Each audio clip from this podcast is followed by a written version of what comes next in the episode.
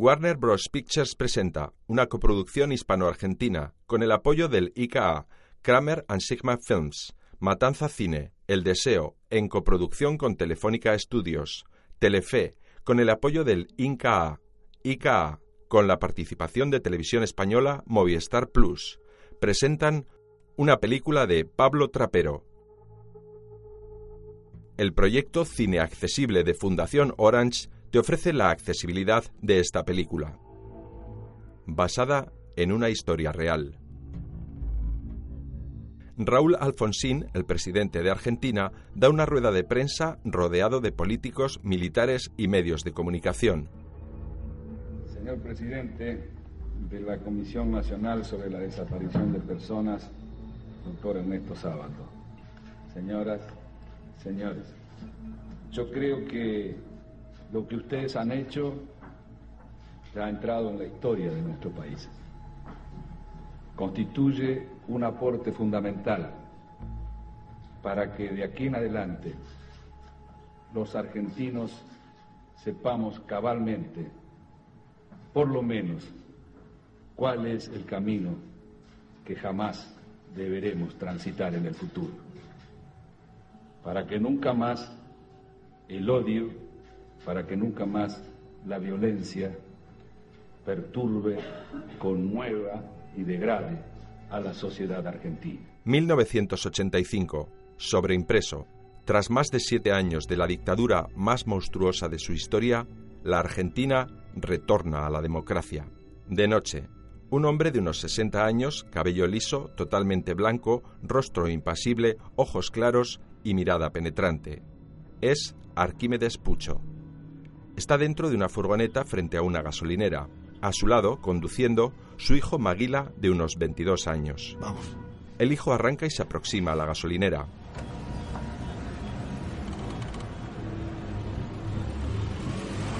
A la vez, en su casa, una joven prepara la cena.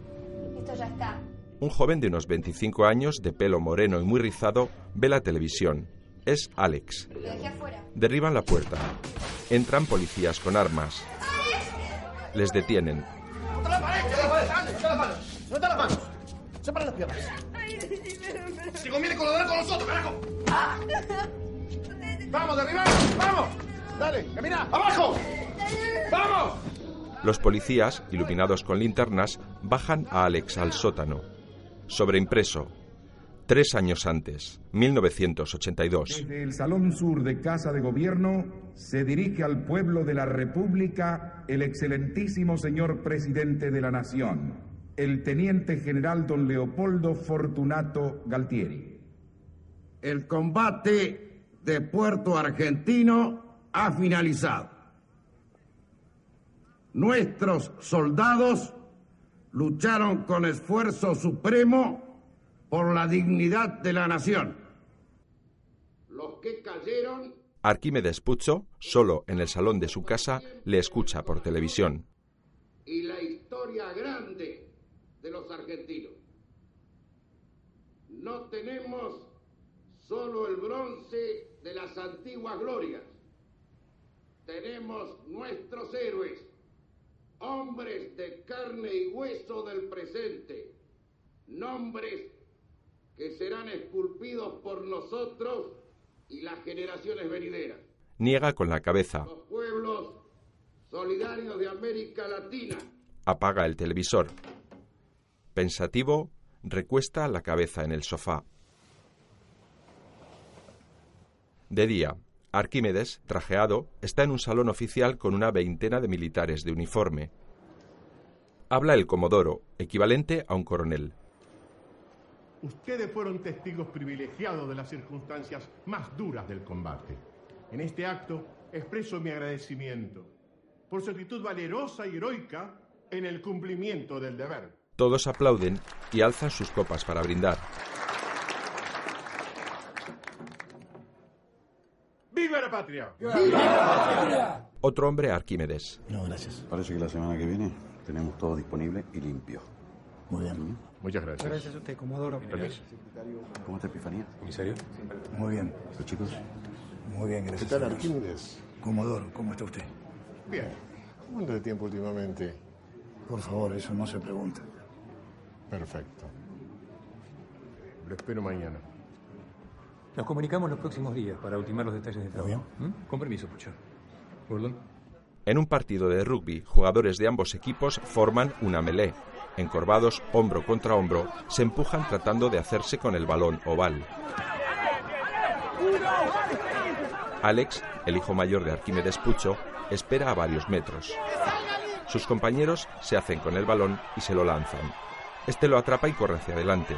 Varios jugadores contrarios tratan de placarlo sin conseguirlo. Alex se lanza al suelo, traspasa la línea y consigue un ensayo. Sonríe satisfecho. Su madre y tres de sus hermanos menores le aplauden desde las gradas. Varios compañeros del equipo acuden a abrazarle.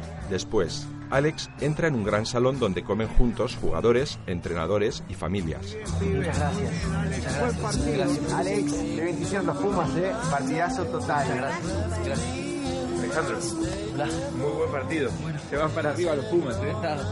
Alex, qué partidazo. Gracias, ¿te gustó? Bien. Qué bueno. Gracias. Recorre el salón hasta la mesa donde está su madre y tres de sus cuatro hermanos menores. Alex, ven los dirigentes que te Un hombre le estrecha la mano. Well played, mate. You're doing really well. Good job. Okay, thank you very much. Alex se sienta a comer con su familia. Después, toman copas. Está junto a sus compañeros del equipo de rugby.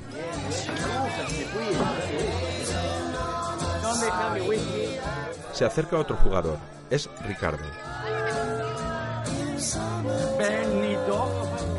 Ricardo Manuquianes. Ese es Ricky. Ricky. Alex, tanto tiempo. Seis mil años. Sandra y Sonia, unas amigas. ¿Qué tal? Las chicas se hacen varias fotos con Alex. ¿Qué tal? Juntitos, ¿eh? Ahí está. Otro jugador.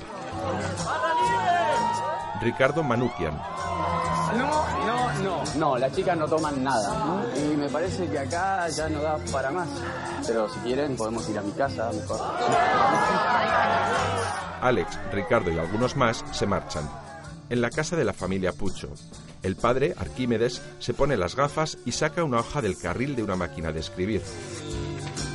Coge otro folio blanco con el membrete FLN Frente Liberación Nacional, lo coloca en la máquina y comienza a escribir.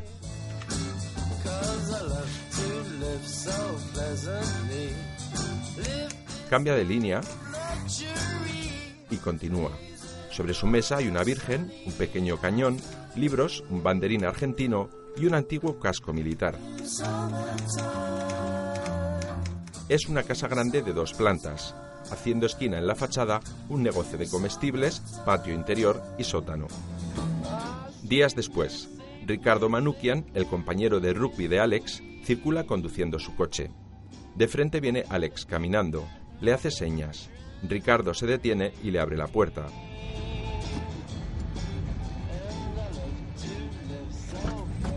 Haces, loco? ¿Qué haces, loco? ¿Cómo estás? encontrarte acá? ¿Qué onda? ¿Qué haces vos acá? Nada, me quedé sin nafta. Tengo el auto acá de escuadra, ¿no me tirás? Por supuesto, arriba, vamos. Dale. Alex sube al coche. Arrancan. Qué grande. Gracias. Bueno saber que no solamente a mí me pasan estas cosas. Hace dos semanas, después que te fuiste de la fiesta con las mellizas, llegaron a casa unas escandinavas. Por acá a la izquierda. Eran danesas, suecas, me llevaban una cabeza. Y unos días después me las estoy llevando al barco de papá, que ahora me lo presta porque estoy trabajando con él. Y hasta ahí todo bien, todo fenómeno. ¿Y por acá? Sí, sí, acá a la izquierda. Me las estoy llevando, las minas entregadas, locas con navegar. Me quedé sin nada. Un coche se les cruza delante. Nada. Tres hombres con pasamontañas. Les encañonan y les obligan a ponerse sendas capuchas.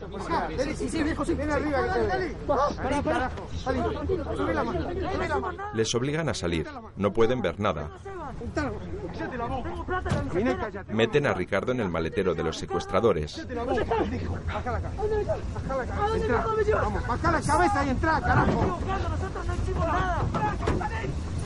Lo encierran. Cogen a Alex. La cabeza, métete. Le sientan como copiloto. Montan los tres secuestradores. Alex jadea bajo la capucha. Los secuestradores también siguen cubiertos. Arrancan. Los de atrás se quitan los pasamontañas.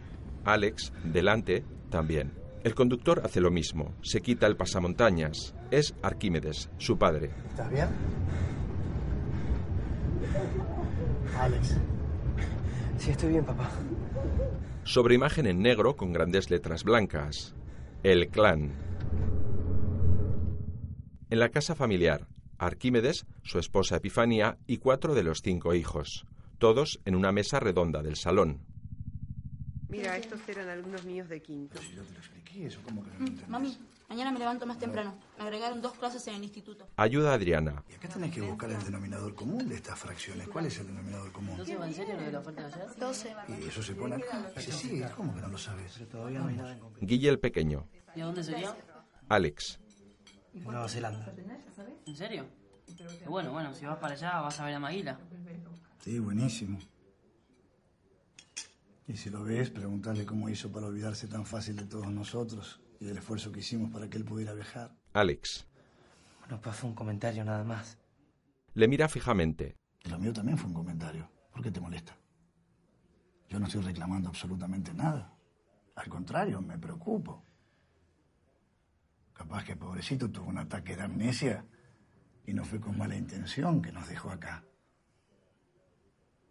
Solos con todo esto. Guille.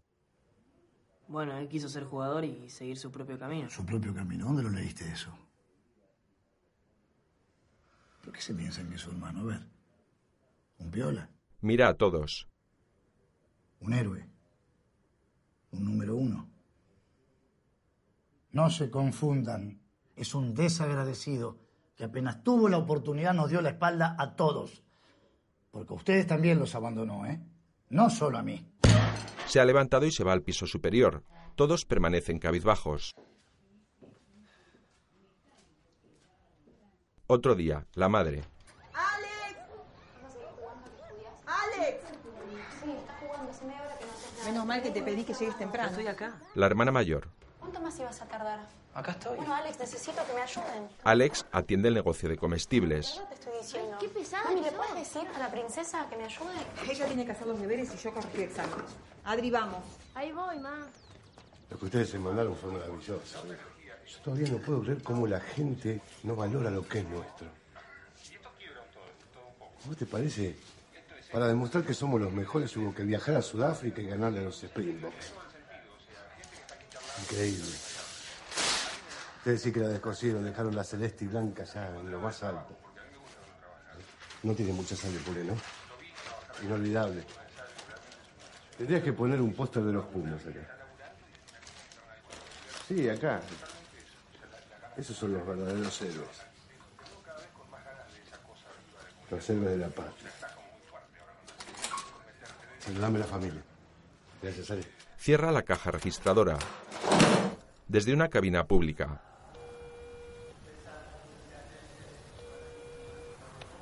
Tengo el deber de informarle que el joven Ricardo Manuquian ha sido secuestrado por el Frente de Liberación Nacional. Ustedes, como grupo familiar del secuestrado, tienen la obligación de abstenerse de dar aviso a la policía si quieren volver a verlo con vida. Les advierto que sus teléfonos han sido intervenidos. La logística de nuestra agrupación nos permite mantener al rehén por tiempo indefinido en nuestro poder. Después, en la cocina, la madre trocea un pollo. Todo el día me dolió. Los alumnos me tienen agotada, te juro. Ay, Arquímedes le hace un masaje en las cervicales. y ahora vienen los exámenes. Ay, Mira el nudo que tenés acá. ay, ahí, justo ahí. Ahí sí. Ay. Ah. Tenés unas manos especiales, qué suerte que tengo. Mm. Gracias. Señala un plato. ¿Está bien así? Y si nos va a morir de hambre este hombre. Echa otro trozo de pollo al plato.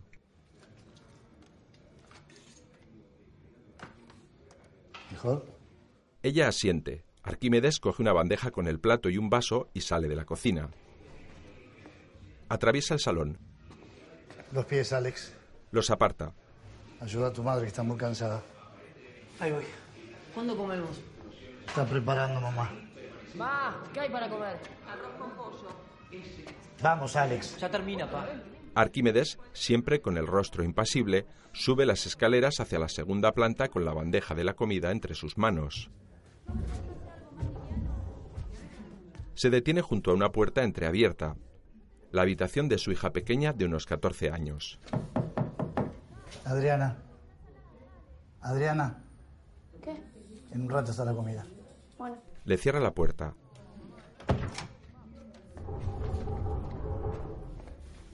Cierra una segunda puerta y sigue hasta la última, un cuarto de baño. Quita un candado. Dentro de la bañera, encapuchado y atado con cadenas a la pared, está el secuestrado. Tranquilo, es la comida. Cierra por dentro. Desde otra cabina, Les reitero la suma a entregar. 500 mil dólares en billetes de 100. Única opción. Está claro, ¿no? El pago del rescate tiene que ser únicamente en dólares y el lugar a convenir les va a ser informado en la próxima comunicación. Arquímedes cuelga. Después, en paralelo, Arquímedes en el baño y su hijo Alex con sus compañeros entrenan en el campo de rugby. Atención, vamos oso, ¿eh? Presión. Chocan contra el Scrum. En el baño, el secuestrado con la cabeza tapada escribe al dictado. Acá me tratan muy bien.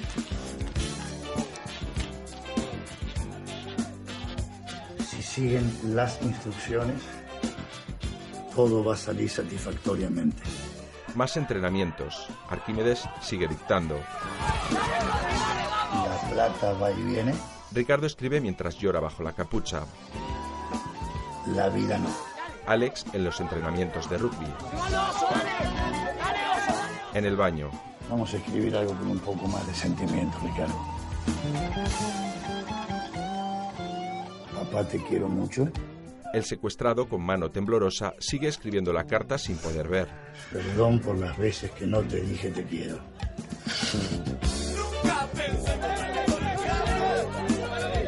El entrenamiento de los Pumas continúa. Arquímedes le quita la carta de las manos y la lee.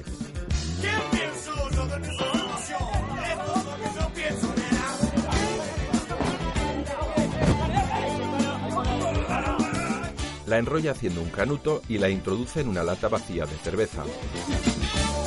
Alex lleva el balón oval. Es bloqueado por sus compañeros y cae al suelo. Varios caen sobre él.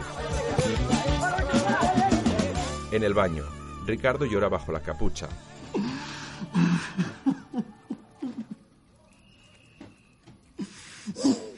En el campo. Alex coge aire. El entrenador. ¿Qué pasa? Nada, se está chocando. ¿Qué crees que te? ¿Cuál es tu fuerte?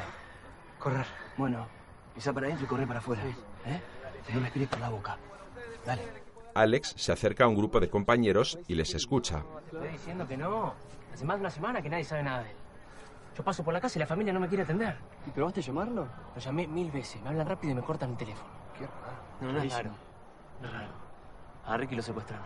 No, imposible. ¿Milico? ¿Pero qué onda? No, en nada. A la familia ya le pasó antes. Vamos a decir que a Ricky también lo secuestraron, ¿no? Claro, mucha casualidad. Otro día, un hombre con gesto angustiado baja de un coche y mira a su alrededor. Arquímedes, siempre con gesto impasible, le observa desde el interior de otro coche. El hombre rebusca tras unas maderas y encuentra la lata de cerveza con la carta manuscrita. La saca.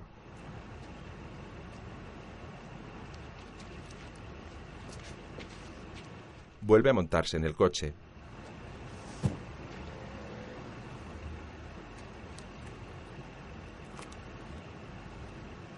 Lee la carta y se echa a llorar. Arquímedes continúa observándole mientras toma notas en un cuaderno. El hombre arranca y se marcha. De noche, en la casa, Arquímedes observa por una ventana de la segunda planta. La calle está vacía. Pasa un coche.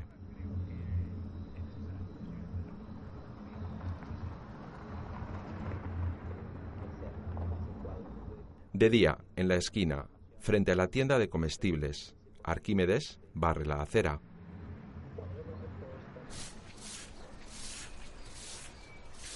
Detrás de la tienda está la vivienda familiar, el sótano y el patio interior de la casa. Pasa un vecino. ¿Cómo le va? Arquímedes continúa sus actividades rutinarias. Into each life some rain must fall. Después, junto a uno de sus cómplices, conduce hasta detenerse frente a una iglesia.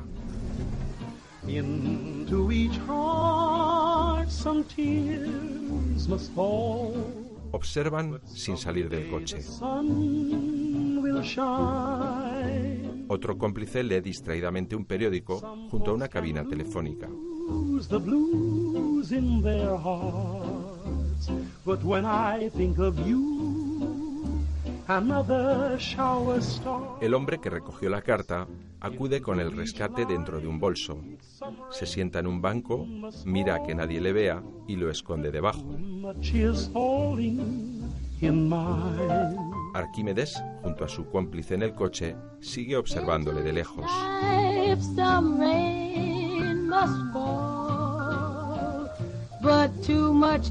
El hombre se levanta del banco y se aleja.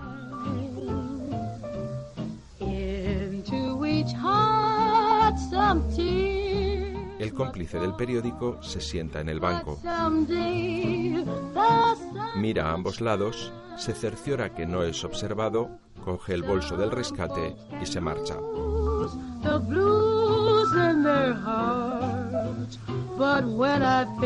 Después, sacan al secuestrado de la casa. Va esposado y con una capucha cubriéndole la cabeza. Lo meten al maletero del coche.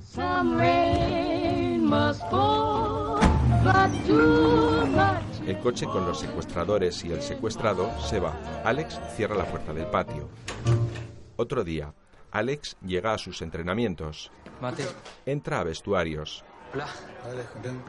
Se acerca a sus compañeros. Están muy serios. ¿Y qué son esas caras? Apareció Ricardo. ¿Y? Lo mataron.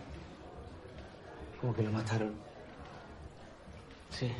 Apareció muerto un descampado con tres tiros en la cabeza. La familia pagó el rescate, pero lo mataron igual. Les mira incrédulo. No, no puede ser. Sí. ¿Estás seguro que era Ricardo? Sí. El hermano tuvo que ir a la morgue a reconocer el cuerpo. Alex, atónito, respira agitadamente. Nosotros vamos al velatorio. Se queda inmóvil y pensativo mientras sus compañeros van saliendo cabizbajos. Él es el último en salir de los vestuarios.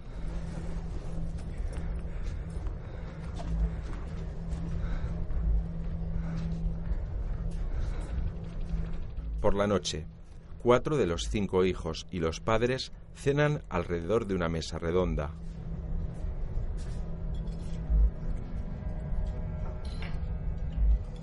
Mamá, ¿me servís un poco más de carne, por favor? Claro. Está buenísimo, ma. Qué bueno, chicas. Las voy a comer con ganas, sí. A Arquímedes. ¿Te gusta? Muy rico. Alex está inmóvil y cabizbajo.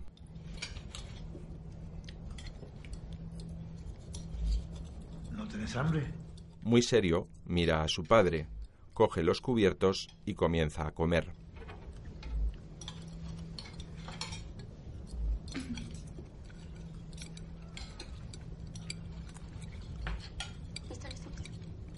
Gracias. A su madre. Está riquísimo. Gracias, hijo. Después, Alex está fregando. Termina de levantar la mesa. Sí, voy. Alex, toma. Su madre le da los vasos. Alex se queda solo fregando. Se le acerca su padre. Anda a levantar la mesa. Sí, ahí voy. ¿Te puedes fijar bien? cosas se complicaron y no tuvimos otra opción, Alex. Porque el pibe nunca se tragó tu interpretación en el auto, ¿eh? Y enloqueció. Le hablamos, le pedimos que se calme. Le dijimos que lo mejor era que se calle la boca, que si no lo hacía lo íbamos a buscar para hacerlo callar y fue peor. Nos amenazó. Dijo que le iba a contar a los amigos poderosos del padre y nos iba a destruir a todos. A vos. A mí. A las chicas. Y yo nunca voy a poner en riesgo nuestra familia, Alex. No tuvimos más remedio, la borde le tuvo que disparar. Sigue pensativo. Pronto va a haber nuevas perspectivas de trabajo. Se miran fijamente. Dame un voto de confianza, hijo. Que espero que Dios no me permita defraudarte. Arquímedes se aleja.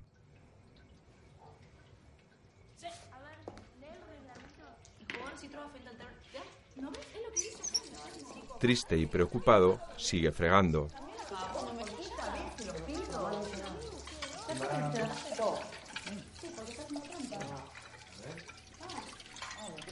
Enfadado tira la bayeta.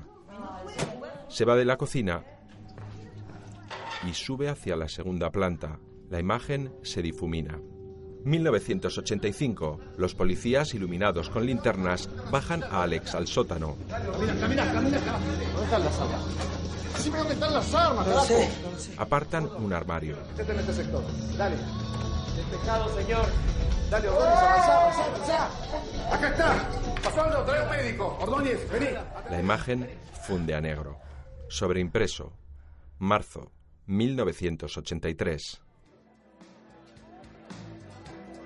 Una fiesta del equipo de rugby con familiares y periodistas.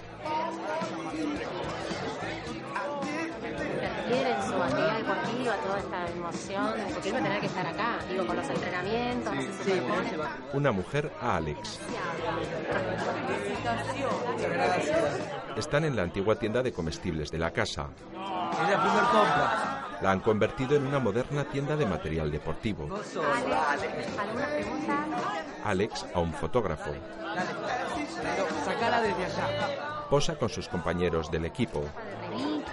Es un orgullo que Alex sea la portada. Todos alzan sus copas. Brinda con su madre.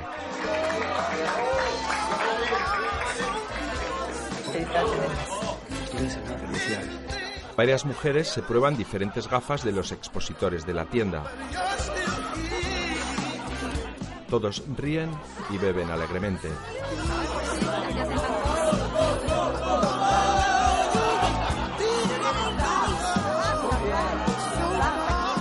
Arquímedes observa a los jugadores que siguen divirtiéndose.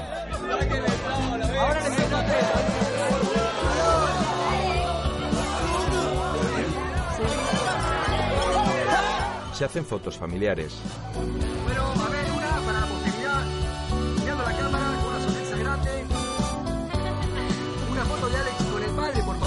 Colocados frente a la nueva tienda, Alex sentado, Arquímedes posa sus manos sobre sus hombros. Por la noche, Arquímedes anota datos en su cuaderno. De fondo, la televisión.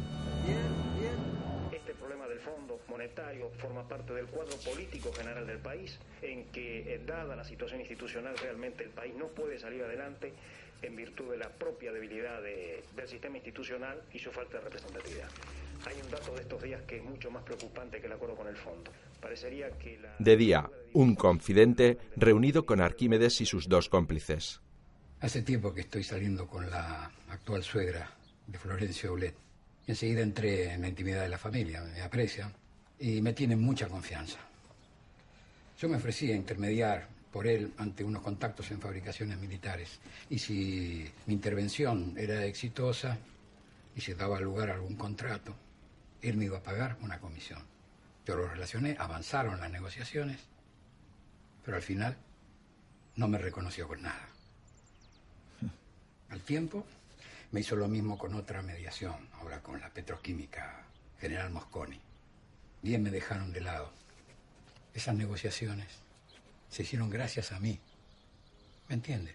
Arquímedes. Estos son los hijos de puta que hunden al país. Los que lo vendieron. Por eso viven así. Ahora van directo a Punta del Este y se quedan tres semanas de vacaciones, o quizá más. Cada vez que don Florencio sale en el barco con su familia, me dejan la casa a mi cuidado. Les observan. ¿El hijo siempre va con ellos? Sí, siempre salen juntos. Es una familia muy unida. ¿Cuánto hace que tiene el barco? Ahora, cinco años. Arquímedes sigue tomando notas. ¿Cuándo podemos ver la casa por dentro? No estando ellos, se puede ver cuando usted quiera. Alex atiende la tienda de deportes. Y de eslora 271 centímetros y 60 de manga. Está muy buena. ¿Sabes navegar? Sí, hace dos años estoy aprendiendo. ¿Cu- ¿Qué volumen tiene? Estoy en 70 kilos, ¿crees que, que me aguanta bien? Sí, sí, sí, hasta 93. Entra una chica joven. 105 litros más o menos. Bien, bien, buenísimo. Para arriba, así que creo que va a andar bien para mí, ¿no? Sí, sí, sí. ¿Qué material tiene? La mira. Disculpame. Sí. ¿Qué material es la tabla? Epoxi. Se acerca a la joven, veintipocos años, rubia, guapa. ¿Quieren verla tranquilos? Dale, dale. Me avisan cualquier cosa. Dale, muchas gracias. ¿En qué te puedo ayudar? Estoy buscando un traje para Windsor. Pensaba un 4-3. Cruzan sus miradas. 4-3. La observa. Sí. Pero no, me parece que un 4-3. Para vos no. Tenés cara de friolenta. Y con el viento que corre, me parece que como mínimo tenés que usar un 5-4. Nunca paso frío. Se sonríen con cierta timidez. Alex le elige un traje de neopreno de windsurf.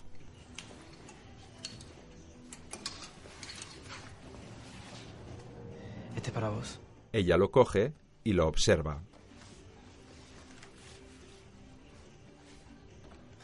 Hagamos una cosa. Próbalo. Si te gusta, te hago un 20% de descuento en efectivo. Es por allá. Le indica un probador con cortinas. Ella entra a cambiarse. Tenés que probar las nuevas tablas que entraron la semana pasada. No sabés lo que son, vuelan. Yo ya tengo la mía. Mirá, Una de slalom. ¿hace mucho navegás? Sí, un montón. ¿Me ayudas? Lleva bajada la cremallera de la espalda. ¿Voy? Alex se la sube hasta el cuello. Se miran a través del espejo.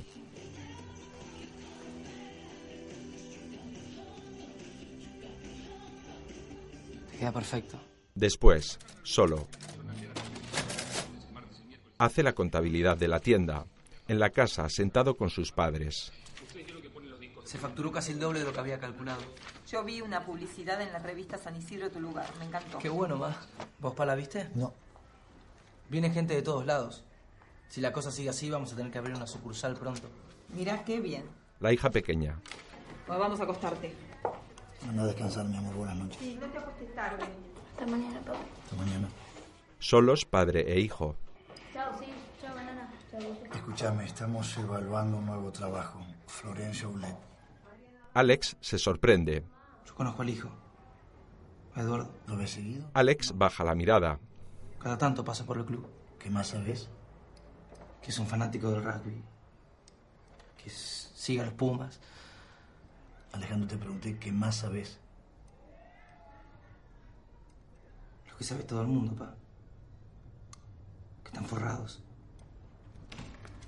Prestame atención, es de vital importancia que estés atento ante posibles nuevos encuentros.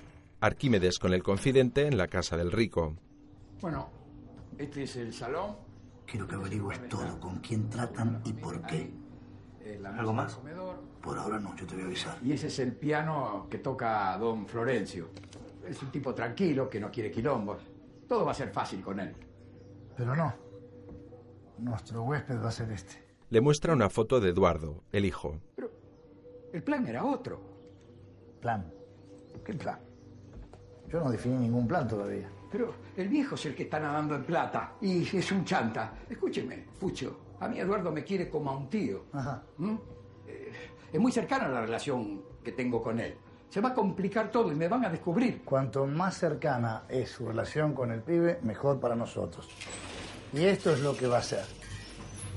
Se va a encontrar con la familia y les va a decir que lo raptaron la noche anterior y que lo utilizaron como señuelo frente a su hijo. Les va a decir que actuó así obligado por un comando terrorista. Después, Alex abre el portón del patio. Arquímedes entra conduciendo el coche. Va con sus dos compinches.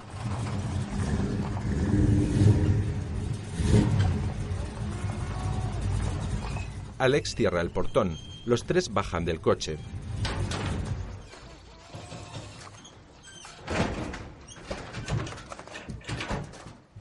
Alex se le acerca ¿Algo más, pa? Anda, hijo. y vuelve a la tienda. Los cómplices abren el maletero. El secuestrado se resiste y le golpean.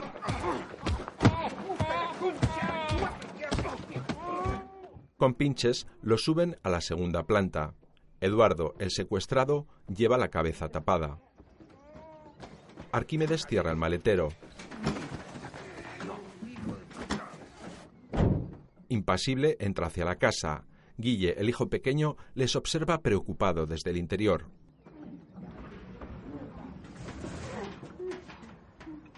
De noche, Alex, junto a la chica rubia, entran en un restaurante. Queda tranquilo. Ahí está el loco. Alex, ¿cómo andás? Qué gusto verte. Igual. Qué bueno que vinieron. Mónica, Gonzalo. Les preparé la mejor mesa. Pasen por acá. Gracias. Cenan sentados frente a frente. ¿Canal El Prode? Frío. Poner un negocio de ropa. Helado. No hay nada que me aburra más que ir a comprar ropa. Dale, espérate un poco. Bueno, a ver. Animar fiestas infantiles. Tibio. Para, ya sé. Poner un jardín de infantes. Caliente. bueno, ese es el negocio que me va a ayudar a cumplir mi sueño. Mi sueño será vivir a Suecia. Suecia. Asiente. Wow. Tan lejos. ¿A dónde? A Kalmar, la ciudad donde vienen mis abuelos. Enfrente de Ola. Una isla hermosa. Ah, ya estuviste allá. No, nunca. Pero mi vieja me cuenta que es ideal para veranear, que es más tranquilo y mucho más previsible que acá. Calmar. Me gusta el nombre. ¿Vendamos? ¿Por qué? En paralelo, dentro de un coche fornican desnudos. En un teléfono público, Nuestra organización no está dispuesta a negociar una prueba de vida. Va a haber una carta escrita por su familiar adjunta a las instrucciones donde se detallan los pormenores para su liberación.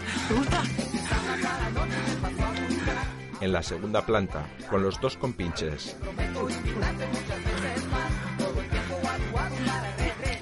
Bien, ahora va a escribir una carta dirigida a sus familiares para informarles que se encuentra bien.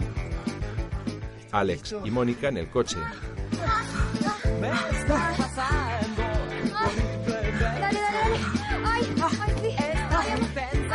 Escriba.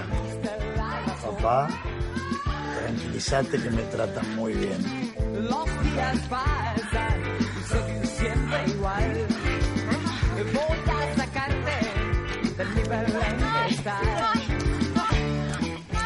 Tranquiliza a Rolly, decirle que la quiero mucho. Ahora todo depende de vos. En el coche continúan fornicando. En la casa, las dos hijas y Guille, el hijo pequeño, oyen los gemidos del secuestrado.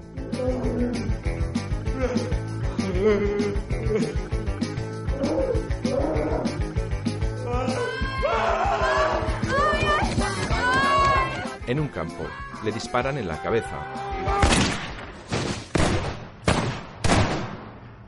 El secuestrado ha caído dentro de una fosa. Arquímedes y los dos compinches lo entierran. Dentro del coche. Alex y Mónica están abrazados. Alex le acaricia su largo cabello rubio. En la casa, Arquímedes ayuda con los deberes a su hija Adriana, la pequeña. Bien, bien. A su hermano Guille. Hijo, ¿estás bien? Sí. ¿No cenaste? Está cabizbajo. ¿Pasa algo? La madre le besa. Fíjate, ¿cuánto te tiene que entrar en 42? Yo tengo que salir, dentro de un ratito vengo. Arquímedes se va. Entra Silvia, la hija mayor. Mamá, me voy a acostar. Sí, no me miras la pelea de inglés. No, Adri, tengo mil cosas que corregir. Dámelo, ahora me fijo. Gracias. Buenas noches. Que descanses. Chao, Guille. De día, en paralelo, una mujer recoge una lata con la carta manuscrita en su interior, desde una cabina. Para el pago del rescate, deberán seguir minuciosamente las instrucciones dadas. Les reitero la suma a entregar, un millón de dólares en billetes de 100. Les recomiendo no hacer infracciones de tránsito y no miren por los espejos retrovisores. Si no cumplen con estas órdenes, tanto la vida de ustedes como la de Eduardo corren peligro. Cuelga. De noche, un coche se acerca a un bosque.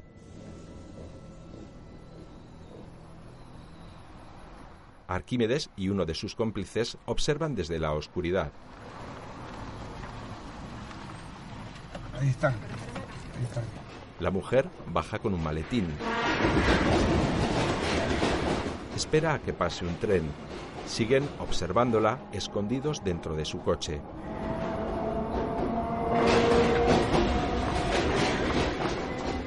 La mujer, muy nerviosa, cruza las vías con rapidez. Deja el maletín al otro lado y vuelve corriendo.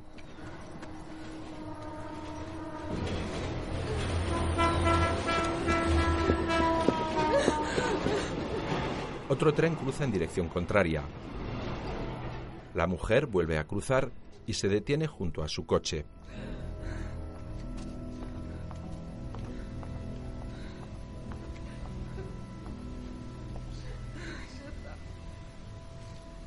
Al otro lado de las vías, Alex, montado en una moto, se detiene junto al maletín del rescate. Lo recoge, cruza una mirada con su padre, que sigue observándolo desde la oscuridad, y se marcha.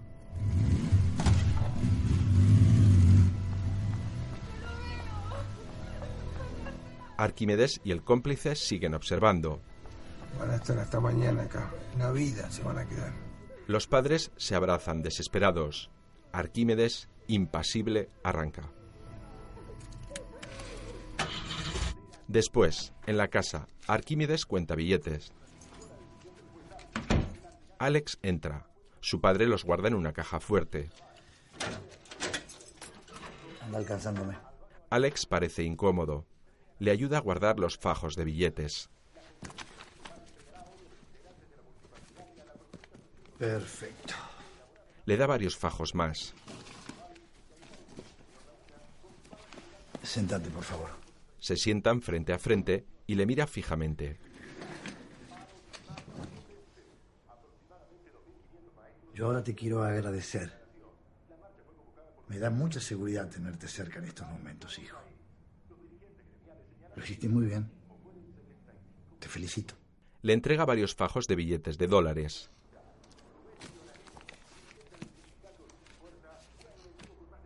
Esto es para vos. Alex los coge muy sorprendido.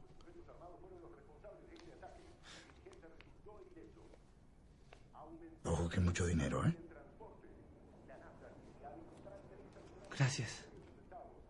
¿Tenés una bolsa para que los ponga? Se los vuelve a entregar a su padre y éste los mete uno a uno en una bolsa de papel.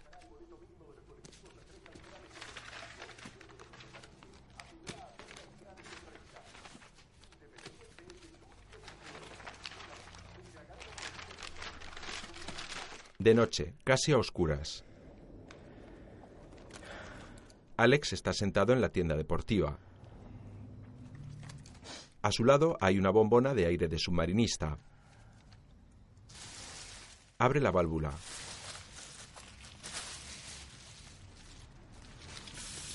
La comprueba. Se coloca la boquilla en la boca y comienza a aspirar con ansiedad.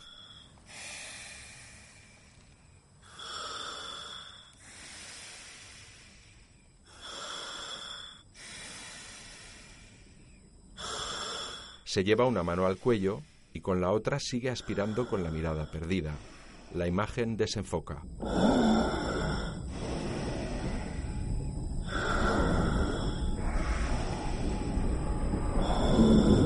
...1985... Entran al Zulo. No, no, no, no, somos de la policía. Quédese tranquila, señora. No pasa nada, ya, ya terminó, señora. ya pasó. Ayudan a una mujer mayor. Está magullada. Salvo, ya pasó todo. Ya está. Detienen a Epifanía y a los hijos. ¿Sabía que había ahí? No sé de qué me habla. ¿Cuánto hace que estaba ahí? alma de ahí, no lo sé. Sacan a la mujer mayor. Un segundo, prima, ya falta poco. Un poquito más, un poquito más. Llama a la señora que estaba en el sótano. Por favor, Le hicieron los apellidos de Manuquiano usted. ¿Cuánto hace que esa mujer estaba ahí? ¿Cuánto hace que esa mujer estaba ahí? Tranquila, señora. Toma. Comodoro ya está en camino. Fue notificado. La mujer secuestrada fuma en estado de shock. En televisión, el nuevo presidente Raúl Alfonsín. Iniciamos una etapa que sin duda será difícil. Sobreimpreso. Diciembre 1983. Tenemos todos la enorme responsabilidad de asegurar hoy y para los tiempos la democracia y el respeto por la dignidad del hombre en la tierra argentina. Miles de personas le vitorean y aplauden.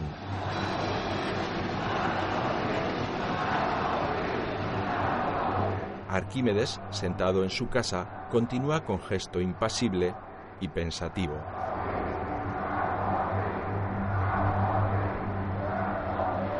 De día, Arquímedes entra en un edificio oficial militar.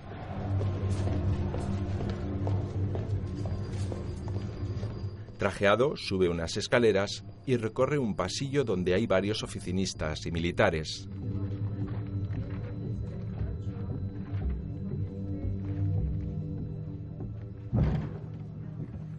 Atraviesa otras dos oficinas más. Buen día. Buenas. Necesito ver al Comodoro. Ya me lo dijo por teléfono, eso yo ya le expliqué. Por eso vine, no me alcanza su respuesta. Escúcheme, Pucho, el horno no está para bollos. ¿No le parece evidente? No me entiende cuando hablo, ¿no? Quiero ver al Comodoro.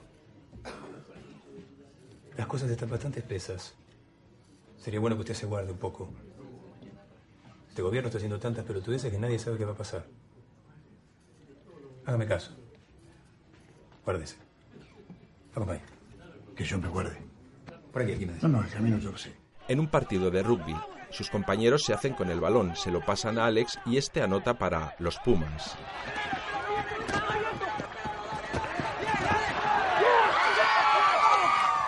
¡Eso, eso! ¡Vamos! En el vestuario, ¿Viste las noticias? No. ¿Qué pasó? Agarraron a la banda de Aníbal Gordo. ¿Quién? Un hijo de mil puta que se quedó sin laburo cuando se fueron los milicos. Empezó a chupar gente por cuenta propia. se preocupa Parece que el pato Rizar, un pibe de San Isidro, era parte de la banda. y se sienta. ¿Podés creerlo, pendejo hijo de mil puta? Estoy seguro que son los que mataron a Ricky. En una cárcel, Arquímedes muestra un carnet con su nombre de la Secretaría de Inteligencia de Estado. Adelante, por favor. Muchas gracias. Recorre un patio.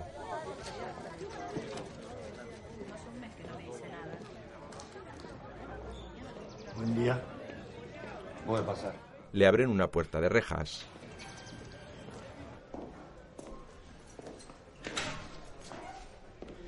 Un hombre fumando.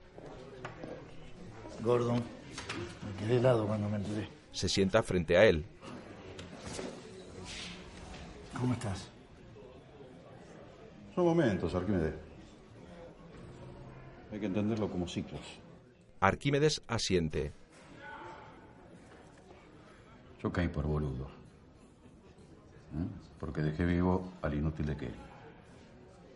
El bocón tenía documentación contra un milico. Buena información. ¿eh? De primera mano. Y la mujer estaba amenazando con llevarla a la prensa, a la justicia, no sé qué mierda más. Y me llamó el comodoro. Y me dio la orden de que lo largue. Le escucha pensativo. Y yo como un boludo lo largué. Pero estoy tranquilo. ¿Viste cómo es esto? Como lo de Bonafide en el 73. ¿Cuánto estuvimos? ¿Cuánto le llevó a limpiar las cosas? ¿Tres meses? Sí, más o menos. Ahora van a cambiar las caras de los jefes por un tiempo. Pero después se calma todo. Asiente. ¿Cuánto pensás que puede durar un gobierno radical? Por favor. Esto se cae máximo dos años, compañero. Pero yo no sé cómo seguir ahora. Aprovecha el momento de euforia general. El desprestigio de los militares para trabajar otro tipo de huéspedes. Gente que tenga algo que ocultar. Por ejemplo, negocios relacionados con el proceso. Tenés que estar más atento. Ser muy prolijo. ¿Mm? Exponete menos. Podés dar servicio de hotelería para terceros. Siempre fuiste muy bueno en eso. Vuelve a sentir. Después, Alex se prueba unos zapatos. Los de gamuza me gustan. Es una tienda muy elegante. Caballero, el par que me pidió. Déjeme ayudarlo. Disculpe, los de Sí. Gamusa, ¿los tienen 43 y medio? Sí, sí, ya se lo alcanzo. Gracias. El dependiente se marcha y aparece el dueño.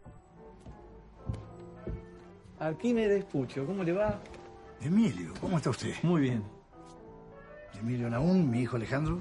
Hola. Encantado. El gusto es mío. Te conozco de las revistas, soy fanático del rugby. ¿De compras? No, no, de paso. Los negocios me tienen de acá para allá. Mira a su alrededor. No se puede quejar, Emilio, ¿eh? Bueno, la cosa no anda nada mal. Dividiendo mi tiempo entre Buenos Aires y Uruguay. Abrimos varios locales allá. Mire usted.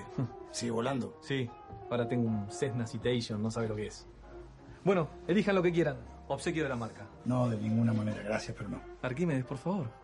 No, gracias, pero de verdad no. Me ofende. Bueno, Alejandro, decir a tu papá. él ya sabe lo que piensa el padre. Alejandro está diciendo que sí, ¿eh? Con Guille. Tranquilo. Vas a estar bien. Lo importante es que no te gane la presión. Que vos la controles y no al revés.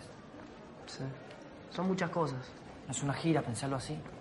Son partidos nada más. No es cuestión de vida o muerte. ¿Y vos? ¿Yo qué? ¿Qué vas a hacer? ¿Qué voy a hacer con qué? Guille, el hermano pequeño, se abraza con fuerza a Alex. ¿De dónde sale tanto mimo, che?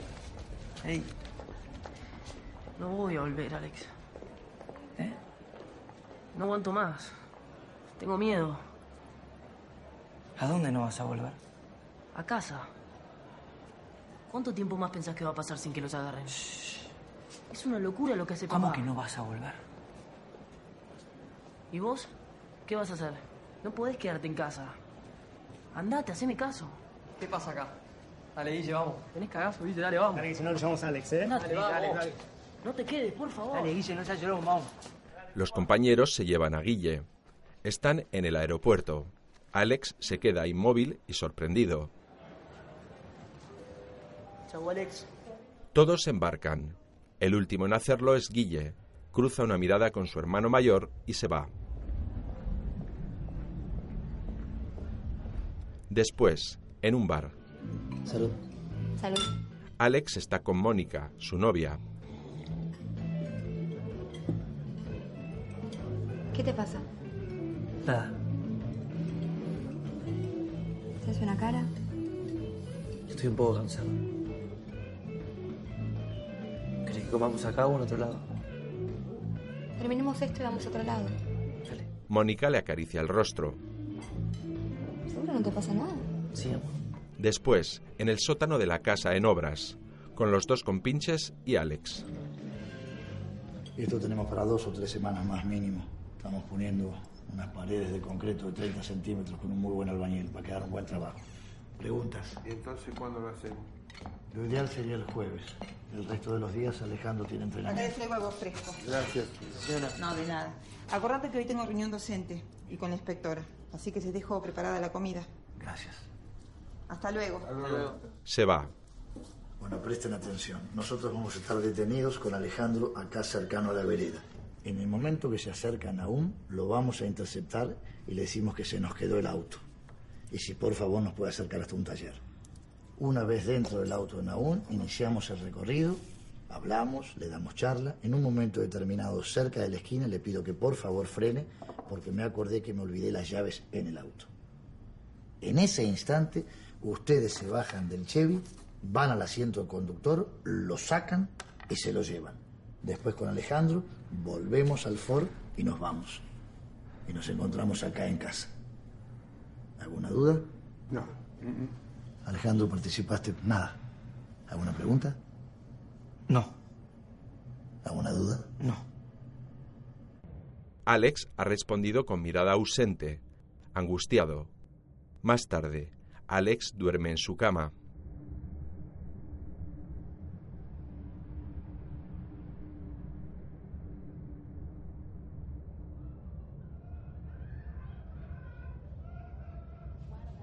Otro día, Alex está sentado en el sofá, inmóvil. A su lado en un sillón está su padre vestido con pijama. Alex le mira temeroso con el ceño fruncido. Arquímedes le mira impasible, altivo. ¿Qué pasa? Alex baja la mirada. Mañana no voy a ir. ¿Cómo? Es que no puedo, papá. ¿Qué me venís con eso ahora? Te estoy haciendo partícipe de todo y vos estás dudando. Justo cuando estoy iniciando una nueva etapa en mi carrera y cuento con amplio dominio de la escena, ¿vos me vas a abandonar? Es que me voy a casar, papá. Arquímedes le mira indignado. Perdiste la razón vos. Se levanta de golpe y se marcha. La madre se sienta junto a Alex. ¿Cómo que te vas a casar? ¿Y así lo contás?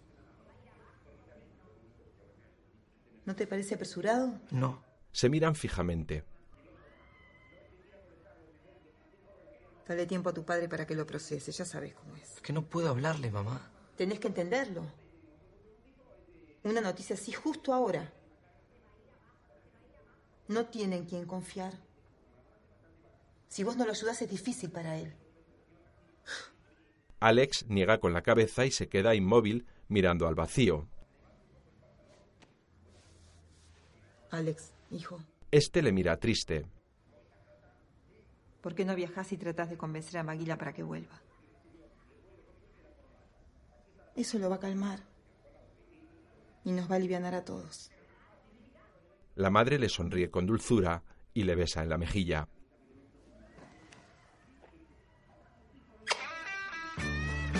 Ella se va. Alex se queda pensativo.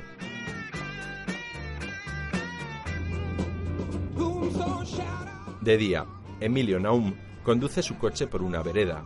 Detenido en la cuneta derecha está el coche de Arquímedes. Este le hace señas para que pare. El hombre se detiene. Qué bueno encontrarlo acá, Naú. Aquí, eh, últimamente no hemos seguido. Es verdad. ¿Todo bien? Mal, se me rompió el auto. ¿Me podría alcanzar unas cuadras que está Ah. el mecánico? Sí. Estoy con mi contador. ¿Puede subir? Sí, suban, suban. Muchísimas suban. gracias. Si los alcanzo. Arquímedes se sienta de copiloto. Gracias, ¿eh? El compinche justo detrás. El señor Laborde, el señor Naú. ¿Qué tal? ¿Cómo le va? Un amigo mío de toda la vida. Arrancan. ¿Qué le pasó al auto? No sé, empezó a corcovear y se me quedó. Pienso que son las bujías, estaban un poco Sí. pastadas. La batería no es. No, no, yo la había cambiado hace unos días. Pero no sé por, por qué. Ay, Dios, qué torpeza. Me olvidé la llave. Frene acá, por favor, que me haga una corrida para ir a buscarla. No, doy la vuelta acá. No, no, no, no, le pido por favor. No, no, no. que- me que- voy yo, voy No, yo, pero- aquí me frene. ¿Cómo van a ir caminando? No, no, no, no, se lo estoy pidiendo yo. Quiero que. que- Pero ya está. pero que por favor. Di, la, di la vuelta y vamos al auto. Frene, pido por Dios. frene que voy yo. Han girado. Un coche les adelanta y se les cruza. ¿Y este qué hace? Está loco. Le sujetan. Tranquilo que no pasa nada. No pasa nada. No, por favor, no me hagan nada. Tengo plata ahí en el portafolio. No queremos los plata que tienen en el portafolio. Quédese tranquilo que no le va a pasar absoluto. No se ponga loco, no se ponga loco, Naún. Es peor, Naún. Es peor. Quédese tranquilo. ¡Auxilio! tu madre! Ya, mira. ¡Puta! Volví al auto, la puta que te parió! ¡Volví al auto! Tranquilo, Naún, tranquilo, por favor. No pida nada, no pida nada. Quédese acá, quédese tranquilo. El de atrás le ha disparado. Cae muerto sobre el volante. ¿Qué hiciste? Anda. El compinche se baja. Arquímedes saca un pañuelo y limpia sus huellas de las partes que ha tocado, el volante y el salpicadero. Coge el portafolio del muerto y sale del coche.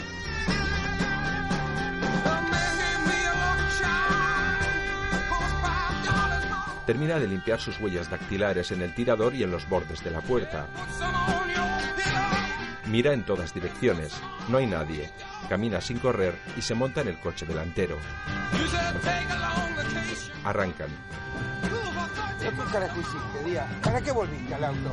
¿Qué carajo doblaron en un? eh? Porque el tipo nos quiso traer, fue un imprevisto, pero vos te tenés que quedar en el auto, Díaz. ¿Cómo se te va a zafar así, pelotudo? A mí no me digas pelotudo, la concha de tu madre. Manejamos despacio que está llamando la atención, Díaz. Llévame hasta el auto y vos deshacete del arma. Está bien, yo me encargo. De noche. Alex está cerrando la tienda. Lo coge por el cuello. No me vas a escuchar. Para, papá, por favor. Te bajaste del operativo sobre la hora y las cosas no fueron como yo dije que debían ser. Me estás ahorcando, papá. Por tu culpa, Naum fue asesinado. Nunca antes había fallado en un secuestro. Parecíamos unos principiantes. Quedamos expuestos a la vista de todos. ¡De todos! Y ahora estamos en grave peligro.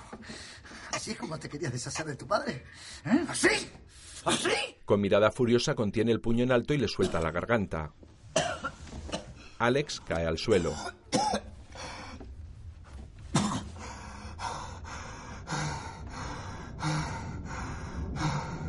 La imagen desenfoca y funde a negro. Otro día, Alex camina por el hall del aeropuerto. Le esperan su madre, sus dos hermanas y su novia Mónica. Esta corre hacia él y se abrazan. Hola, amor. Ay, Ay te extraño un montón. ¡Maguila! ¡Maguila! ¡Maguila!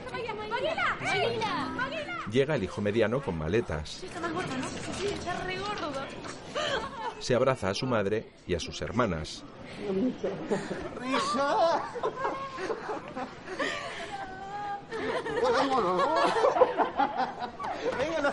Saca bolsas de regalos. Mira, este, para. No, este. Mira, esta no, esto es para la ardilla, esto es para la ardilla. Esto es para usted.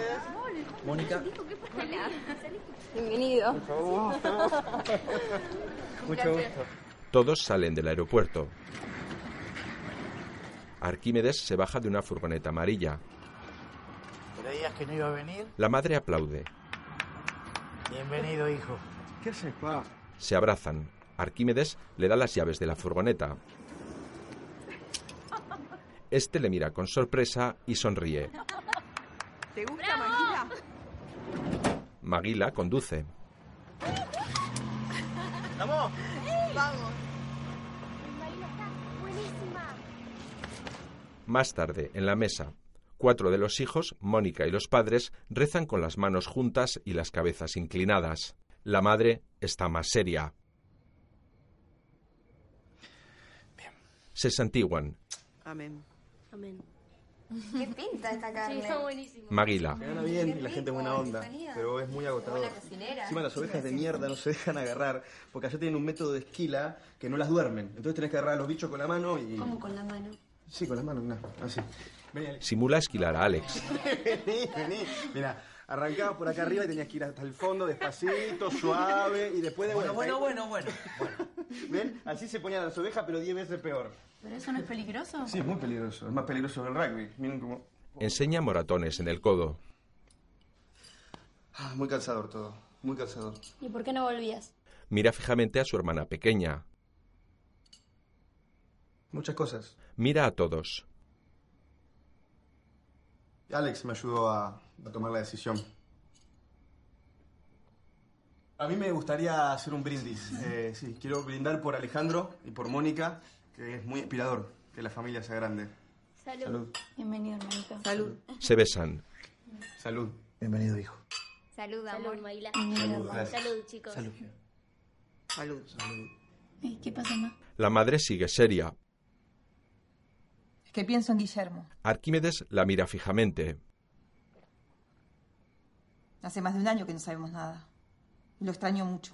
Arquímedes deja su copa, impasible.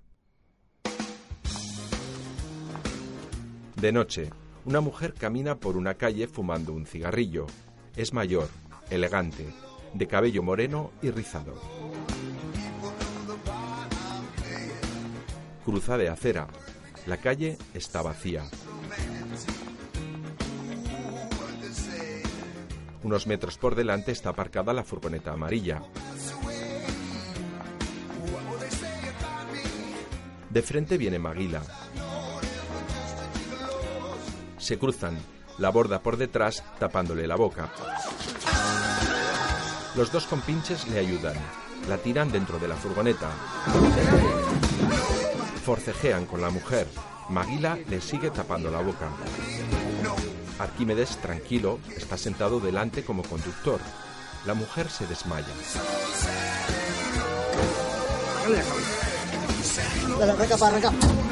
Arquímedes arranca. Le ponen una capucha negra en la cabeza y la atan.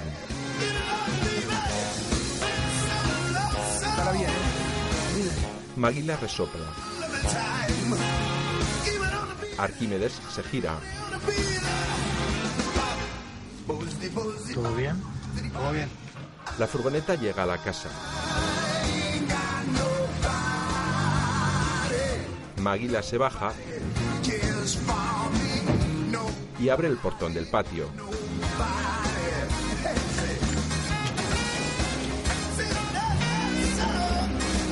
La furgoneta entra y Maguila vuelve a cerrar el portón. Los dos compinches cogen a la mujer de pies y brazos y la sacan en volandas. Arquímedes se baja y se acerca a Maguila. Muy bien, hijo. Muy bien. Después, en el sótano de la casa. Está vacío y bastante oscuro. El sonido proviene del nuevo zulo, oculto detrás de un gran armario.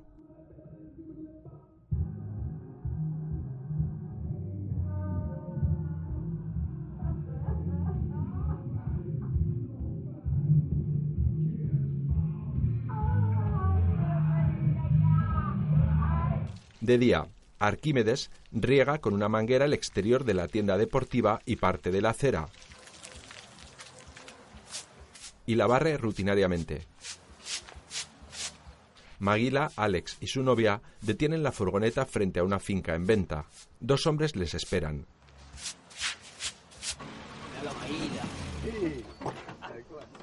Se bajan. Maguila. Buenas. Hola. ¿Qué tal? Tanto tiempo. ¿eh?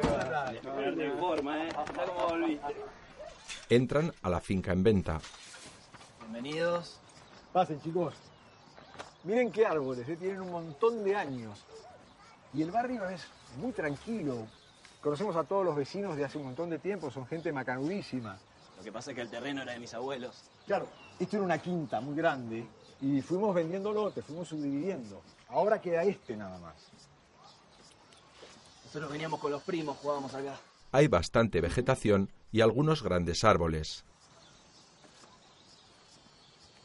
¿Cuántos metros tiene el lote? Mirá, tendrá 18 de frente por 50 de fondo, más o menos.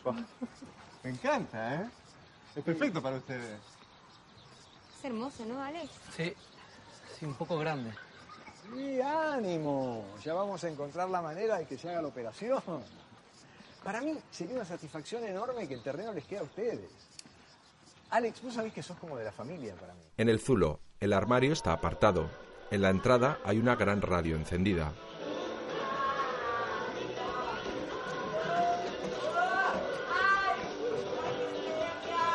Maguila llega con una bandeja de comida, aparta una cortina y entra.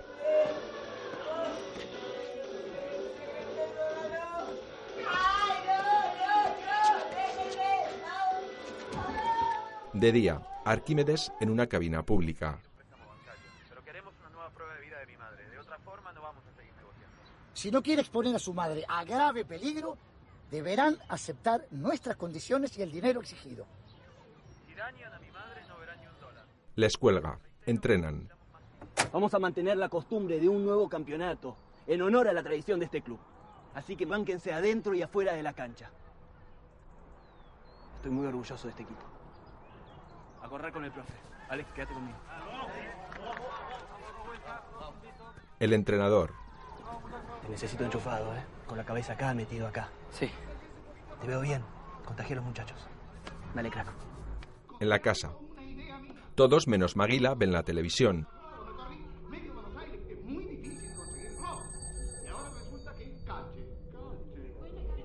A ver si Guillermo.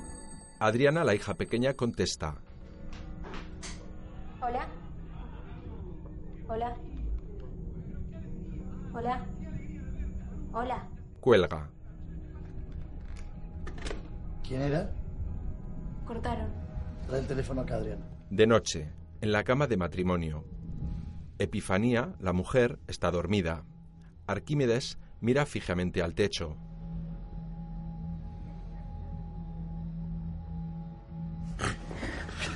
Se incorpora bruscamente y se levanta.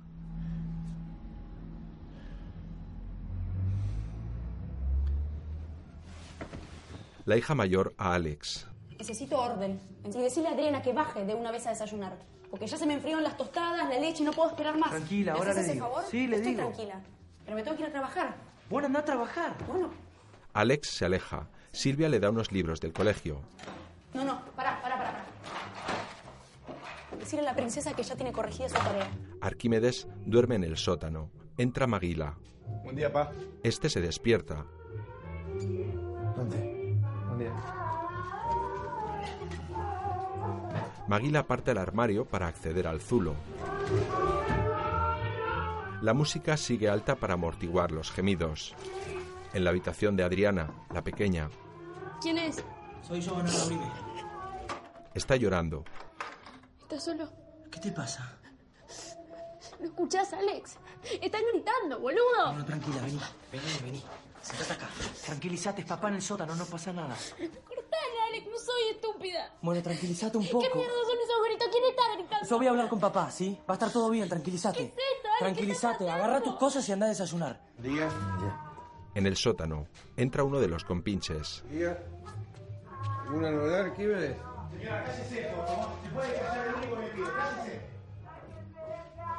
Hace tres semanas que me están dando vueltas. No entiendo qué pasa. Ya van a aflojar. Tranquilo.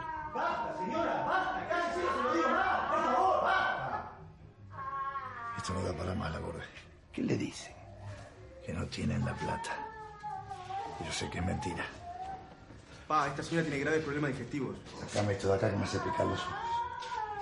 Arquímedes, en pijama, despeinado y con gesto cansado y encorvado, sube las escaleras del sótano hacia la planta baja de la vivienda familiar.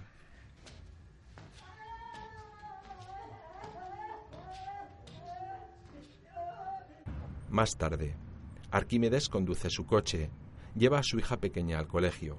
Adriana, algo tensa, le mira con recelo. Arquímedes observa por el retrovisor un coche rojo.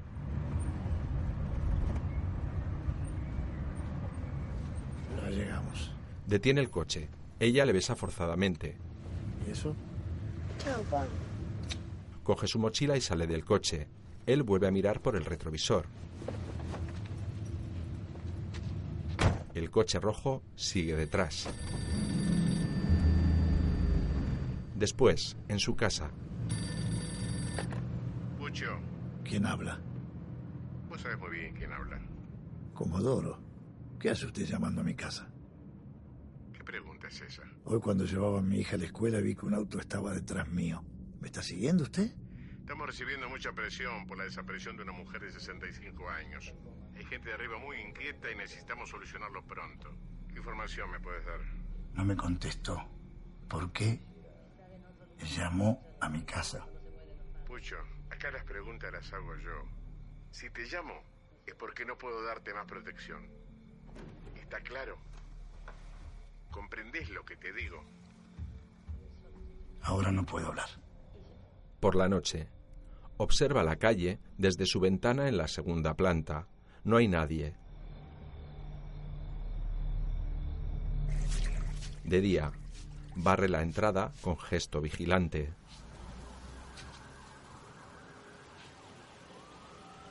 Sobreimpreso, 23 de agosto, 1985. De noche, Maguila y su padre delante de una gasolinera. Observan desde dentro de la furgoneta. En casa, Alex y Mónica cocinan. Silvia, vamos. La madre, ¡Ey, qué milagro! ¿Que se festeja? Que hoy sacamos los pasajes para el viaje que le prometí a Moni. ¡Qué bien! Bueno, también estamos festejando un nuevo campeonato. Hay que ganar primero. Ay, Alex, se ganan todos los años. Estamos saliendo. ¿Necesitan algo? ¿Quieren comprar algo de postre? Bueno, dale. Adri, agarra el chango, vamos. Compro bebidas, ¿no? la madre y Silvia salen. Adriana, la pequeña, coge el carro. ¿A dónde van, Alex? A Suecia. A Calmar. Qué lejos.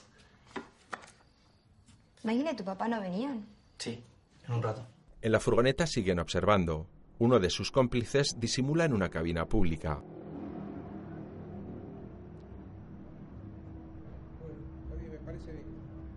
En la casa, la televisión está encendida. Alex y Mónica se besan en el sofá. En la gasolinera, un hombre baja de un coche con una bolsa. Camina hacia el interior de la gasolinera. Deja la bolsa y vuelve sobre sus pasos. Arquímedes sigue observando impasible. El hombre se marcha. Vamos. Maguila arranca la furgoneta.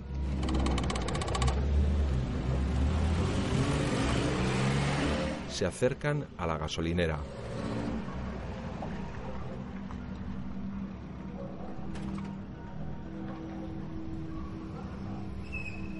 Los dos se bajan.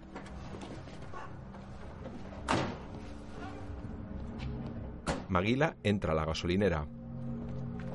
Buenas noches. Llénalo. Sí. Se acerca al compinche de la cabina. Eso largo. No, estamos en horario. Llega un coche.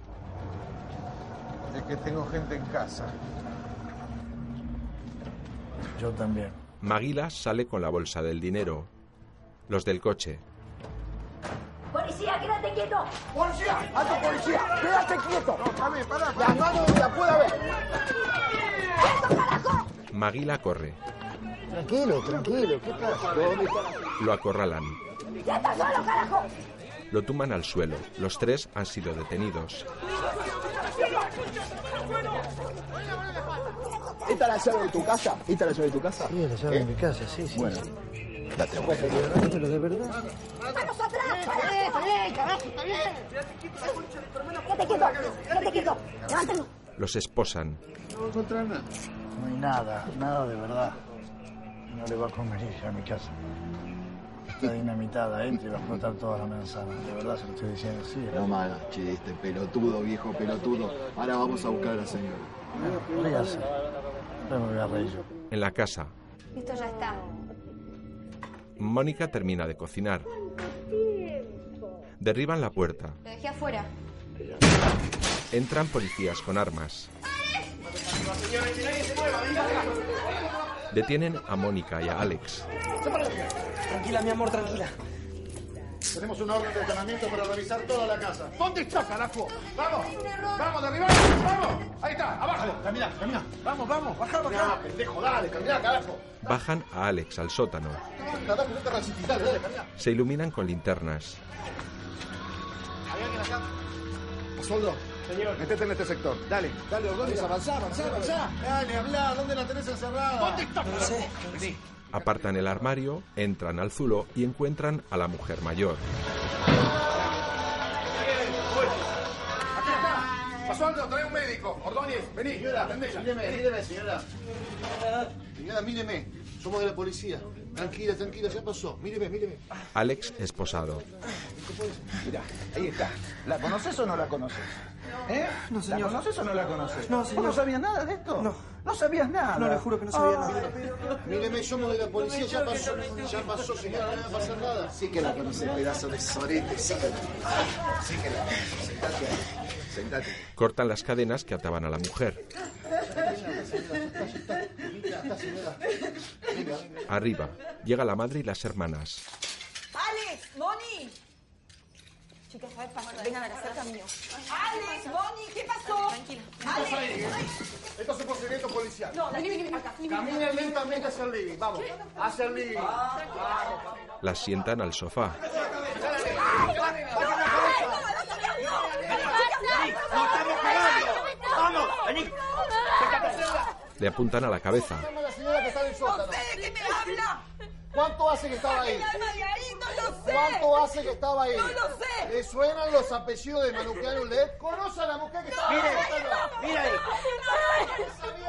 ¡Son mis hijos! ¡No! ¡No! ¡No! ¿Le suenan los apellidos de Manuquiano Led? ¡Date vuelta! Abajo, Tranquila, señora. Toma. Comodoro ya está en camino. Notificado. le acercan un cigarrillo. Ella da una calada. Tiene el rostro magullado. Levanta la cabeza con mirada perdida y exhala lentamente. Arriba.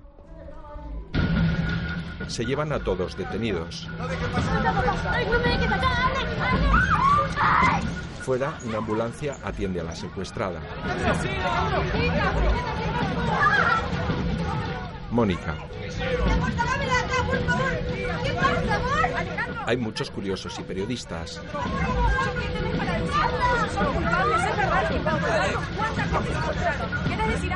Los meten en los coches. Les hacen fotografías. Solo han dejado libre a la pequeña. Adriana se queda junto a la ambulancia. ¿Tu padre tenía algo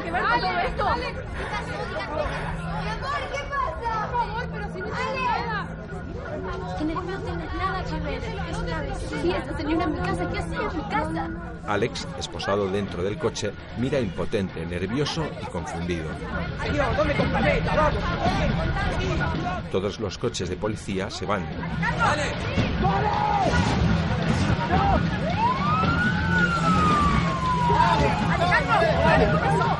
Los llevan a comisaría. Son varias celdas únicamente separadas entre ellas por gruesos barrotes. Los últimos en entrar son Maguila y Arquímedes. Sácanos de acá, papá. Sácanos de acá. No pasa nada, ya está. Lo meten en una celda. Se mantiene arrogante e imperturbable. Papi, ¿qué hacemos acá? no pasa nada. Por favor, no aguanto más. Ya nos vamos, a despacio, despacio. No pasa nada, tranquila.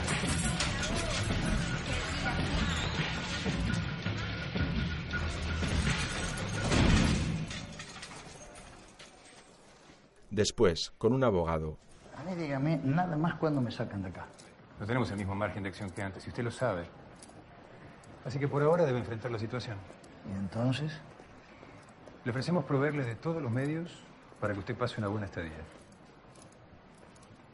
Paciencia, Pucho. Pasado un tiempo, cuando se tranquilice la cosa, va a ser más fácil sacarlo. Se lo aseguro. niega con la cabeza. Francisco, Pase. Esposado, lo llevan a otra estancia. Otro policía lleva a Alex, también esposado con las manos a la espalda, a través de varios pasillos del edificio de los juzgados.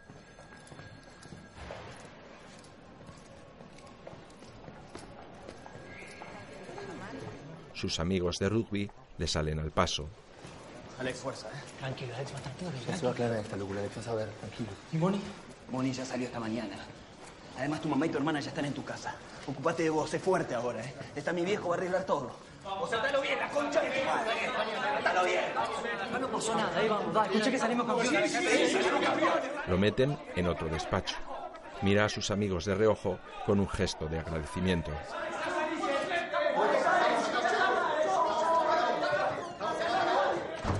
Adelante, doctor. Gracias. Hola, Alex. Un abogado mayor Te traje la ropa. ¿Cómo estás? le coge el rostro entre las manos, Tranquilo, por favor. le da un abrazo. En otro despacho, Arquímedes, sin esposas, mira revistas y periódicos que hablan de ellos. Un funcionario. Pase, el juez lo espera. Altivo entra a otro despacho. El juez le pone una grabación. Esto ya se lo he explicado en anteriores comunicaciones. Parece que no fui claro. Sí, bueno, yo tengo que pedir un préstamo bancario. Pero queremos una nueva prueba de vida de mi madre. De otra forma no vamos a seguir negociando. ¿Usted me está escuchando o no me está escuchando cuando hablo? Si dañan a mi madre no verán ni un dólar. Le reitero que necesitamos más tiempo. Si no quiere exponer a su madre a grave peligro, Estas son las grabaciones de las llamadas extorsivas a los familiares de la secuestrada y de los casos Aulet y Manuquian. En todas siempre se escucha la misma voz. La suya. Arquímedes le mira con arrogancia. ¿Qué opina? Niega con un gesto. Me obligaron a hacer todo esto, señor juez.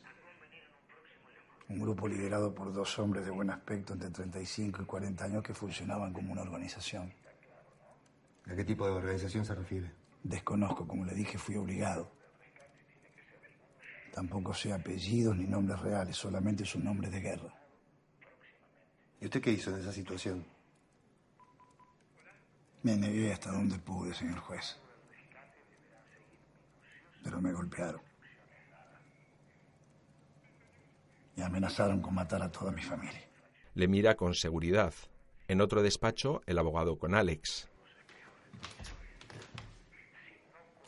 Todavía no me dieron mucha información, pero estoy hablando con gente que me debe favores.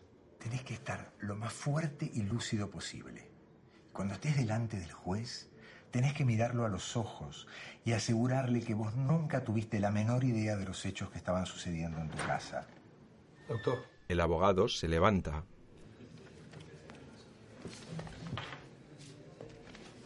Tranquilo, cuídate.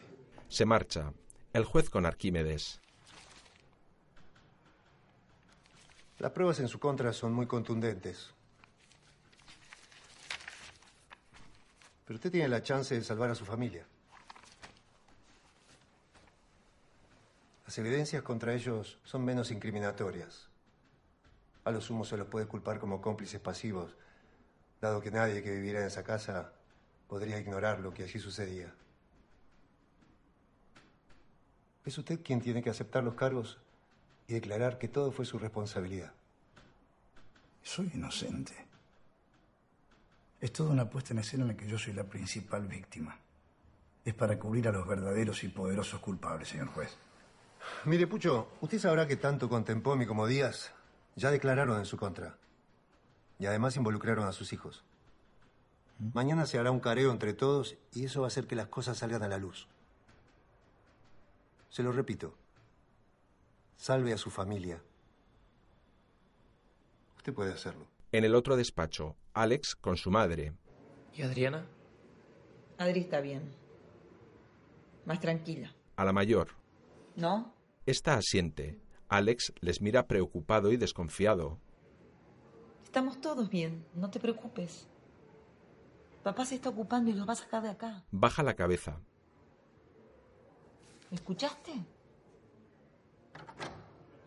Señora, por favor. Epifanía le da un abrazo y le besa en la mejilla.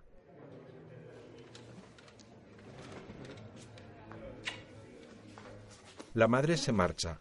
Se acerca a Silvia, la mayor. Papá lo hizo por nosotros, Alex. Enténdelo. Cuídale, nana. Te quiero. Yo también. Silvia se marcha. Alex se queda cabizbajo y triste. Breve. Entra su novia y le besa en la boca. Mónica le abraza. Los dos se miran fijamente. Por favor, amor. Decime que no tenés nada que ver con todo esto. Fijamente. Soy inocente. Júramelo. Te lo juro. Mónica sonríe aliviada mientras dos lágrimas corren por sus mejillas. Yo sabía. Vuelve a besarle. Sabía. En la zona de celdas no hay paredes entre ellas, solo barrotes. Arquímedes permanece sentado en el interior de la suya. Está tranquilo, con las manos entrelazadas y sin esposas. Observa a su alrededor. Vamos, Pucho.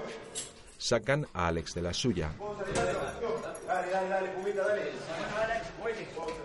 Bueno, bueno, dale. Dale, dale, dale. Vamos. Lo llevan a la celda de su padre.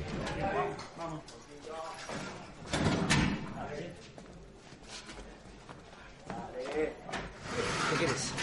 Sentate. ¿Para qué? Sentate, Alejandro. Alex se sienta frente a su padre. Mañana me voy a negar a declarar. Voy a decir que sufría premios ilegales acá en la cárcel que me indujeron a confesar los crímenes. Voy a mostrar las marcas en la cara que van a ser una prueba de la violencia de la que fui víctima. ¿Qué marcas? Las que me van a aparecer ahora cuando vos me pegues. Y me tenés que pegar fuerte. Después vamos a declarar que los guardias me cagaron a palos. Ni loco. Ah, mira, ni loco. ¿No vas a hacer nada? ¿Vas a dejar que tu padre se pudra en la cárcel después de todo lo que hizo por vos? Sos un traidor, Alejandro. Sos un desagradecido. ¿No me querés matar también? ¿Te querés salvar solo? Pará, papá. A ver si lo entendés, Alejandro. Tu libertad o tu condena dependen de mí. ¿Vos qué querés? Todo lo que sos lo sos gracias a mí. ¿Nunca te pusiste a pensar cómo llegaste a ser quien sos? ¿Cómo te crees que te convertiste en ídolo, en puma? Por mí, gracias a mí. Todo lo planeé, lo diseñé paso por paso. Cada decisión desde que eras así de chiquito. ¿Y ahora me querés dejar acá adentro? ¿Te querés lavar las manos como que no tuviste nada que ver?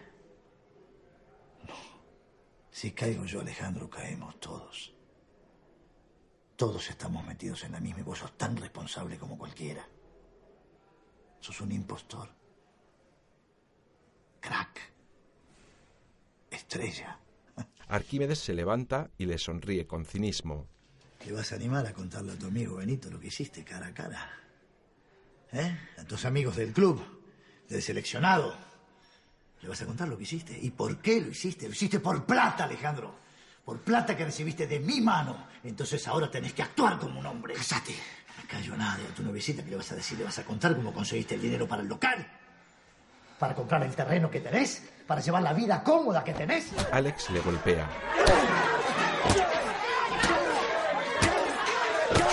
Arquímedes cae al suelo.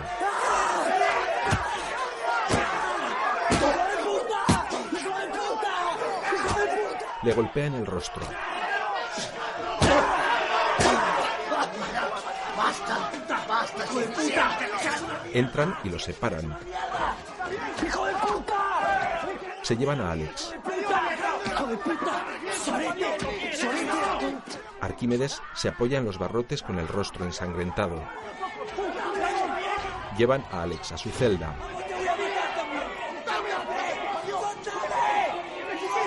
Arquímedes, agarrándose con dificultad a los barrotes, consigue incorporarse.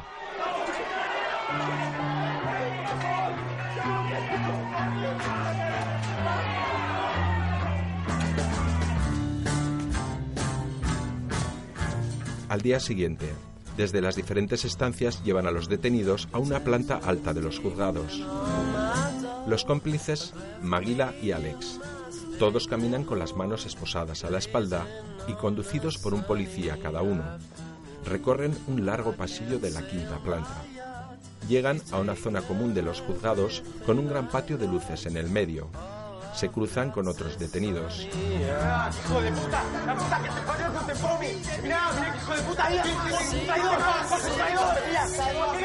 El abogado.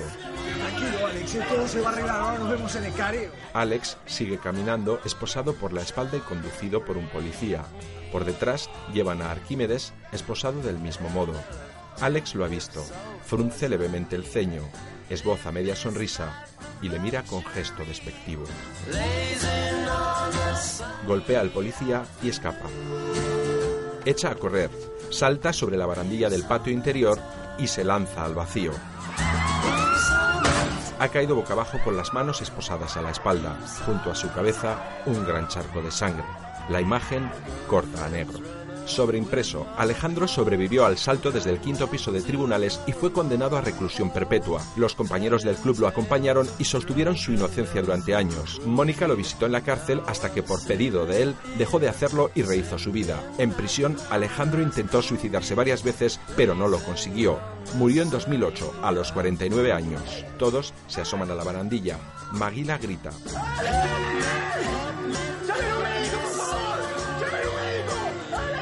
Sobreimpreso. Tras dos años en la cárcel, Maguila fue liberado por el tiempo transcurrido sin sentencia. En 1998 fue condenado a 12 años de prisión, pero se dio a la fuga. Se cree que estuvo en Nueva Zelanda, Australia, Brasil y en la provincia de San Luis. En 2014 se presentó en tribunales para pedir la constancia de extinción de su pena y la obtuvo.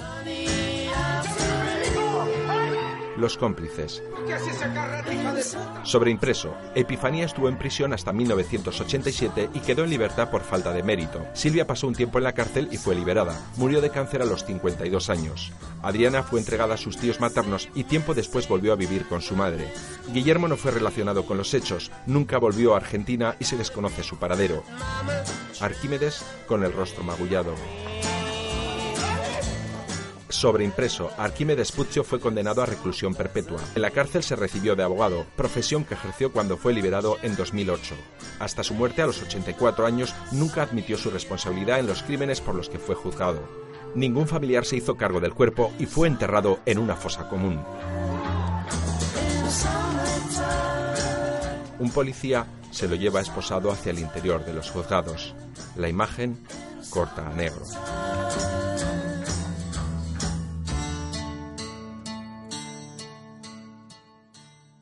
Reparto. Guillermo Francella como Arquímedes. Peter Lanzani como Alex. Con Lili Popovich, Gastón Cocchiarale, Giselle Mota, Franco Massini, Antonia Bengoechea y Estefanía Coesel. Escrita y dirigida por Pablo Trapero.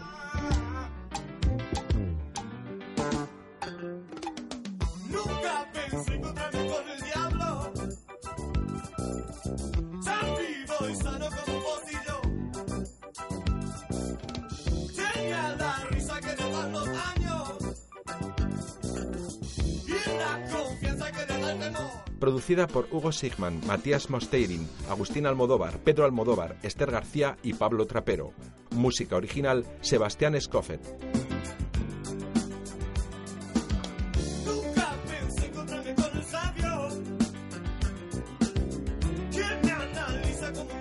Una coproducción Argentina-España 2014.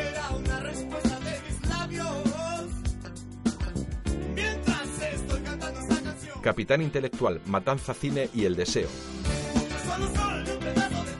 El Clan. El proyecto Cine Accesible de Fundación Orange te ha ofrecido la accesibilidad de esta película. Locución Joaquín Calderón. Accesibilidad realizada por Navarra de Cine 2015.